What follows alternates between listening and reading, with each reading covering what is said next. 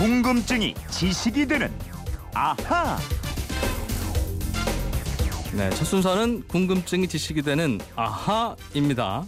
휴대폰 뒷번호 0622번 쓰시는 청취자께서 이런 질문 보내오셨어요. 우체통은 왜 빨간색입니까? 특별한 이유가 있, 는지 궁금합니다 하셨습니다. 저도 옛날에는 이 편지 써서 빨간 우체통에 넣곤 했는데 글쎄요 왜 빨간색일까요? 에, 호기심이 병이 돼서 고통받는 분들을 위한 나이팅게일 김초롱 아나운서 오셨습니다. 어, 예, 어서 오십시오. 안녕하세요. 네, 안녕하세요. 반갑습니다. 네. 우유빛깔 이진우 기자. 저희 라디오국 작가가요. 네. 아, 우유빛깔 이진우 기자가 온다고 음, 저한테 강조를 했습니다. 직접 보시니까 예, 초코 우유죠. 아닌데요? 아, 우유빛깔 맞네요. 네. 저는 딸기 우유인 것 같습니다. 이렇게 핑크빛으로 스튜디오가 빛나는 것 같아요. 얼굴 살짝 빨개지셨어요. 예. 김초롱 아나운서는 우체통 언제 마지막으로 이용해 봤어요? 저는 한 초등학교 때인가요? 사실 기억이 안 나요. 이 휴대폰이 많이 쓰게 되면서 예. 사실 문자로 바로 연락하고 또 아. 이메일로도 바로 보내고요. 국군 장병 예. 아저씨한테 위문 편지 이것도 안 써봤어요? 저 때는 그런 거 없었어요. 약간 아나운서의 세대가 또 네, 예. 나이를 또 짐작할 수 있는. 네. 저희 보기보다 어립니다. 예. 오늘의 호기심 알아보죠. 네. 우리나라 우체통은 글쎄요 언제부터 그럼 처음 생겼을까요? 어, 예전에요 국사 시간에 갑신정변이라고 배웠는데 네. 기억하시나요? 외우기는 외웠죠. 뭐 예. 개화파, 김옥균, 갑신정변, 예. 1880년 뭐 이렇게 외웠던 것 같아요. 와, 아니 연도까지 외우고 계실 줄이야. 공부를 잘하셨나 봐요. 뭐 앞자리 따서 기자. 쭉 외우고 그랬어요. 뭐 예. 운강, 임재, 갑한텐 뭐 어, 저는. 예. 갑신정변 그런 게 있었지 거기까지였는데요. 자, 오늘 1884년 잘 예. 알아왔습니다. 1884년 12월 4일이었어요. 꼭 130년 전입니다. 음흠. 이 갑신정변을 일으킨 장소가요. 바로 우정총국 개국 연회장이었어요. 예. 우정총국이 우리나라 최초로 근대식 우편 업무를 시작한 곳 우체국입니다. 음흠. 이 우정총국이 서울 종로구 조계사 바로 옆에 있고요. 지금도 편지를 보낼 수가 있습니다. 네, 그때부터 그럼 우체통이 시작됐다 이렇게 봐도 되겠네요. 예. 음. 구한 말에 우정총국과 함께 우체통이 설치되기 시작했는데요. 예. 당시 우체통이 지금하고는 좀 다른 모양이었습니다. 나무로 된 벽걸이 우체통이었고요. 색깔도 빨간색이 아니라 나무 색깔, 암갈색이었어요. 음. 그냥 원목의 색깔을 살려놓은. 네, 네. 처음부터 빨간색 우체통이었던 건 아니었네요. 그러니까. 그렇습니다. 언제부터 빨간색이 됐습니까? 예, 일제 강점기 때부터인데요. 일제 강제 병합되면서 일본하고 똑같은 원통 형태의 빨간색 우체통이 세워지기 시작합니다. 광복 이후 1956년까지도요 비슷한 우체통을 사용했습니다. 아, 그러니까 일본이 빨간색이어서 우리도 어쩔 수 없이 그냥 비슷하게 빨간색으로 쓰게 된게 네, 그게 이제 빨간색 우체통의 시초였네요. 맞습니다. 음, 그때부터 계속 그럼 빨겠습니까? 좀 달라지기 시작하는데요. 1957년에 설치되기 시작한 우체통이 지금 보는 것하고 비슷한 사각형 형태에다가 편지를 집어넣는 입구가 큰 우체통이었습니다. 음흠. 근데 이 우체통은 편지를 집어넣는 머리 부분만 빨간색이었고요. 우체부 아저씨 들이 이제 편지를 꺼내가는 배와 다리 부분은 녹색이었고요. 아. 이 우체통이 1983년까지 쓰였습니다. 저는 기억나는데 김천옥 씨는 뭐 예. 기억 하나도 안 나겠네요. 저는 사실 지금의 우체통이 예, 익숙합니다. 아, 그 초록색 다리가 있었던 예. 음, 그 계속 빨간색이었던 건 아니었네요. 그죠? 그래요. 예.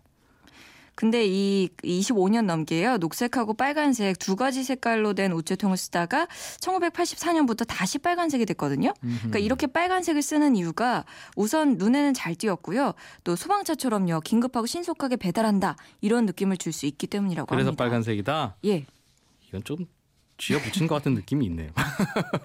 그런가요? 불, 만은 없는데 빨갛다고 그게 빨리 예. 갈것 같은 느낌은 아닌데요. 다른 나라도 그래요? 음, 다른 나라도 다른 빨간색입니까? 나라는 또 그렇지 않더라고요. 나라마다 음. 좀 다양한데요.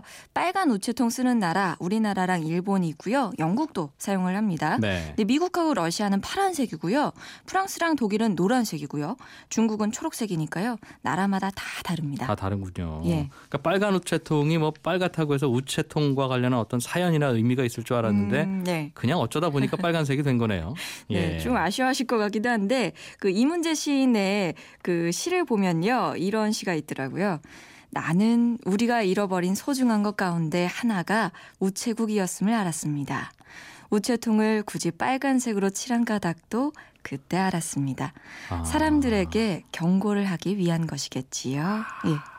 이건 말 된다. 구절이네요. 이거는 예. 어, 소중한 사람들 있을 때 잘해라. 예. 이런 경고를 하기 위해서 우체통이 빨갛다. 예, 또 새로운 음. 의미로 저희가 생각해 볼 수 있는 계기도. 될 수 있을 것 같습니다. 요즘 뭐 우체통이 저 여기저기 많이 사라져가고 있을 텐데 예. 전국에 우체통 몇 개인지도 혹시 아세요? 압니다. 알아왔지요. 자, 정말 우체통이 갈수록 사라지고 있는데요. 약 20년 전이요. 1993년만 해도 우체통이 5만 7천 개 정도가 있었습니다. 음. 네, 작년 기준으로 보니까요. 1만 9천 개 정도가 있고요. 그러니까 세개 중에 두개 정도가 사라졌다고 보시면 될 것 같아요.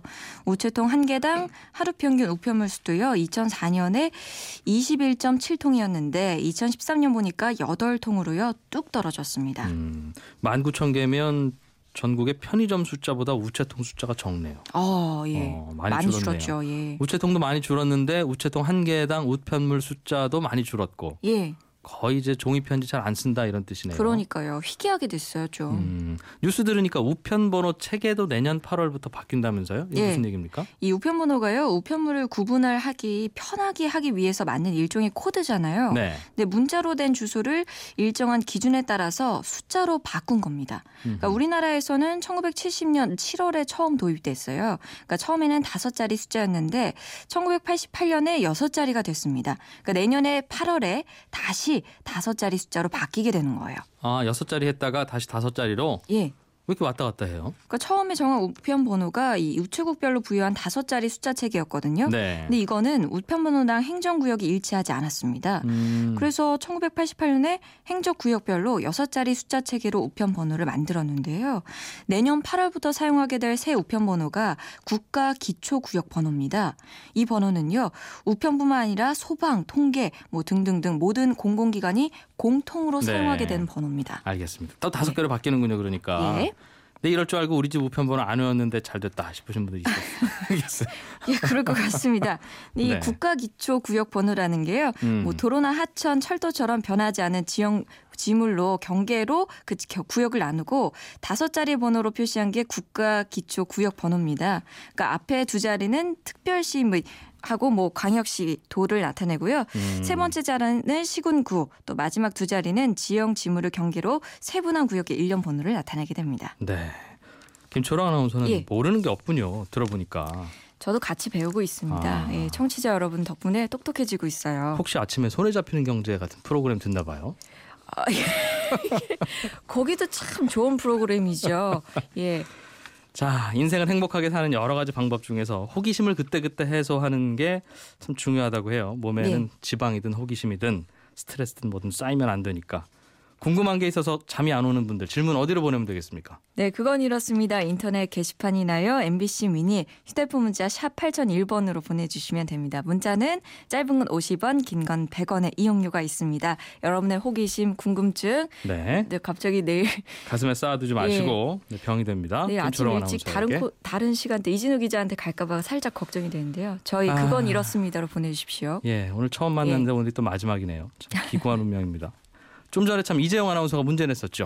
깜짝 정답자, 놀랐습니다. 네, 정답자 발표하겠습니다. 예, 끝자리 9489번님, 어, 6111번님, 그리고 1034번님, 그리고 어, 이충훈 씨 네 분 정답 뽑았습니다. 정답은 3번 뒤를 캐는 여자였습니다. 예, 저희 디캐녀라고 잠시 뒤에 만나볼 수가 있습니다. 네. 여러분 축하드립니다. 선물 보내드릴게요. 네, 김초롱 아나운서였습니다. 고맙습니다. 고맙습니다.